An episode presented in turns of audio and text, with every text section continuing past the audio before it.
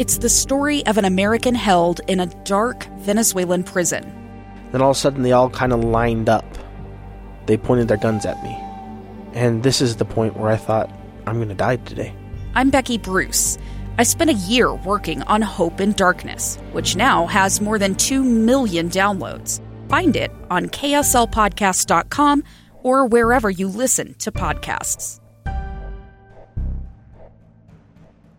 Welcome back to Life. Hey, hey uh, uh, producer Amy, did I get Boyd's intro right uh, in the last segment? Uh, expert in all things politics and otherwise.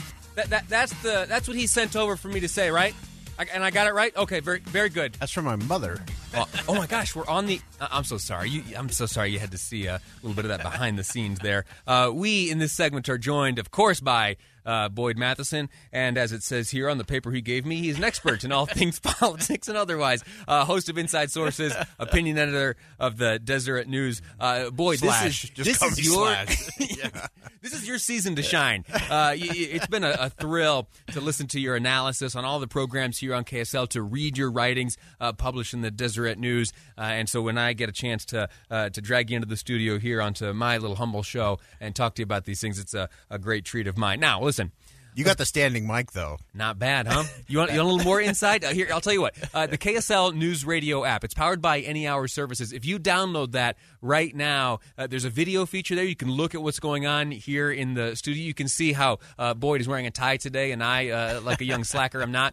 Well, if you tune in there, uh, you'll see it's it is a subtle thing, and I'm wasting your time by telling you the story. But Boyd brought it up, so I got to finish it.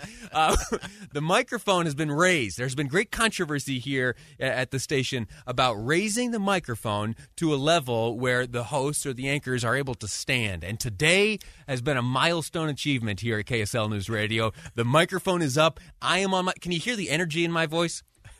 you know, if I sit, I sound like a slug. Uh, but now that I'm up on my feet, uh, there's some real energy coursing through my veins. Uh, you can hear it, right, boy? I can. I can feel it. I can see it. I can sense it. All right. Uh, I'm not sure back to, how to. Back to Bernie. Well, I was trying to think of a clever segue. Uh, speaking of energy, how about Bernie Sanders? Oh. Uh, so he made the announcement. That, well, let's go back to yesterday. Yeah. Uh, Joe Biden did pretty well yesterday. Joe had a very good night last W- night. w- what happened with Joe yesterday? So Joe Joe picked up Michigan, which was very unexpected. Uh, Bernie did very well, beat Hillary Clinton in Michigan uh, last go around, 2016. but by massive margins. Yeah, uh, and so the fact that he uh, that Bernie Sanders did not uh, n- something did not translate this time Right. around uh, that did the other time, and of course Missouri, Mississippi went very strong for Biden. South Dakota went to Bernie, uh, and then Washington still a little bit of a toss up. But the fact that it is a toss up Sure. uh, is also problematic for the Bernie Sanders campaign. Let me ask you this: You've been in this game for a while. You, uh, I'm not sure what circumstances would would lead to this, but let me let's say you are a Bernie Sanders advisor. Uh, it's let's say 12:30 in the morning yesterday. Uh, you're looking forward to today. You're looking forward to the ultimate uh, contest against uh, President Trump, the presumptive nominee. And is is there a word stronger than presumptive? That's just shy of definite. I'd, I'd say definite. yeah, right. what uh, uh, what are you advising Bernie Sanders to do? So, so Bernie Sanders is a little different animal than most politicians. If you looked at all the other people who ran on the Democratic side trying to win the nomination, uh, they all are deep into the Democratic Party. And so they still have re-elections. Many of them were still senators, still members of the House. They still have elections to run, elections to try to win, where they're going to need the help of the, the DNC. Uh, Bernie Sanders is only a DNC men- member in election years. It's crazy. Yeah, he's a, when you look at the roll call votes in the Senate, he's an independent guy. Yeah, that's right. Yeah, and so he doesn't have any deep thing there. So if I was advising him, uh, he's really looking at his movement more than than anything else. So the DNC is like fourth or fifth on the Bernie Sanders priority list, maybe not even there.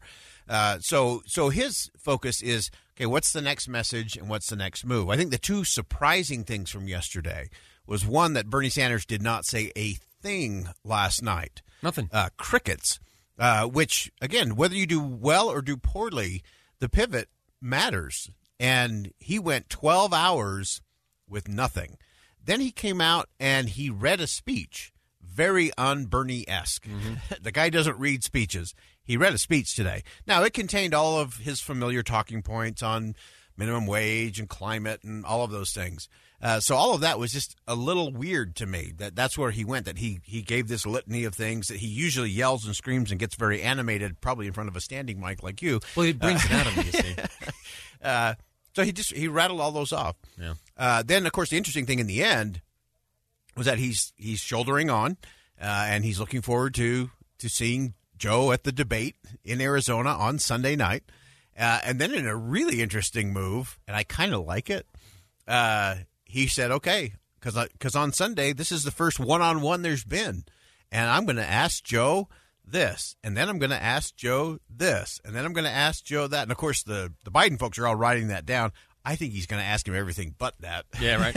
it's like the big you go chase those answers for a while. I'm going to hit you between the eyes with something different. My, my thought on the silence of Bernie Sanders last night, and really into I mean, it was it wasn't until what ten or eleven this morning Yeah. that we heard from him on the East Coast, even later into the day. Uh, he was blindsided. He had no idea that this was coming. How did you miss that? Not sure. You know the the Yeah. energy and the momentum Bad and staffing. the tide is yeah terrible staffing. How do you not read what's going on unless you're surrounded by yes men and unless this effort is all in uh, uh, you know the desire to uh, boost yourself up? If this is an uh, an exercise in self importance, uh, I don't know how you miss. I don't know how you miss uh, what happened yesterday. Yeah. Uh, and I also don't know how you don't have contingencies planned. Right. Right. Uh, if you know win, lose or draw, you need to have a plan. That's like politics and campaigning 101. Yeah, the pivot is everything. The results are not nearly as important as the pivot. Yeah. uh, on whatever it is. If you're on your heels, silent is because you didn't know what was coming. That's and right. if you didn't know what was coming, it means you're either bad at the game, you're surrounded by yes people who are only telling you that you're the Yeah. greatest, and that there's no chance that uh, Super Tuesday was a fluke. Yeah. uh, you know, Super that was just a fluke. And now that we have Big Tuesday or whatever we call it, uh, Yeah. it's it's a Yeah, and you have to you have to remember in, in those scenarios, opportunity always favors the prepared. I don't think Joe Biden was ready yesterday either. Uh, his speech was a speech he had given a week before, Yeah. verbatim, and he read it off the teleprompter. Joe Biden was not ready for the results last night, and his staff was not ready to have him catapult that forward in a significant way. He did some soft overtures to the Bernie folks and a few little nuanced things, uh, but I think both candidates blew it last night. Bernie Sanders blew it because he wasn't prepared for the pivot. I mean, he should have gone and said, well, next week there's twice as many delegates available. There's over 600 delegates available in Illinois, Ohio, and uh, uh, Arizona and Florida. Uh, those are pretty important states. In fact, those are the states that we actually have to win if we're thinking about defeating President Trump in the fall. Uh, it's not about Mississippi and Missouri. Uh, President Trump's going to win those going away. We have to win Florida. We have to win Ohio and, and uh, so on. And so he wasn't ready for that uh, and, and making that pivot. And Joe Biden was not ready to. He should have put the hammer down uh, last night and really tried to end it. Let me go back to some of the words shared by Senator Sanders only this morning. Uh, here's what you mentioned: uh, the senator, Senator Sanders, looking forward to the debate Sunday night. On Sunday night, in the first one on one debate of this campaign, the American people will have the opportunity to see which candidate is best positioned to accomplish that goal. Let me play for you this next clip here. It's uh, just a 10 second clip from the remarks shared by Senator Sanders this morning, uh, where he makes reference to current President Donald Trump. So let me conclude the way I began. Donald Trump must be defeated, and I will do everything in my power to make that happen. I don't believe him. I I think there is fundamental dishonesty in that assertion.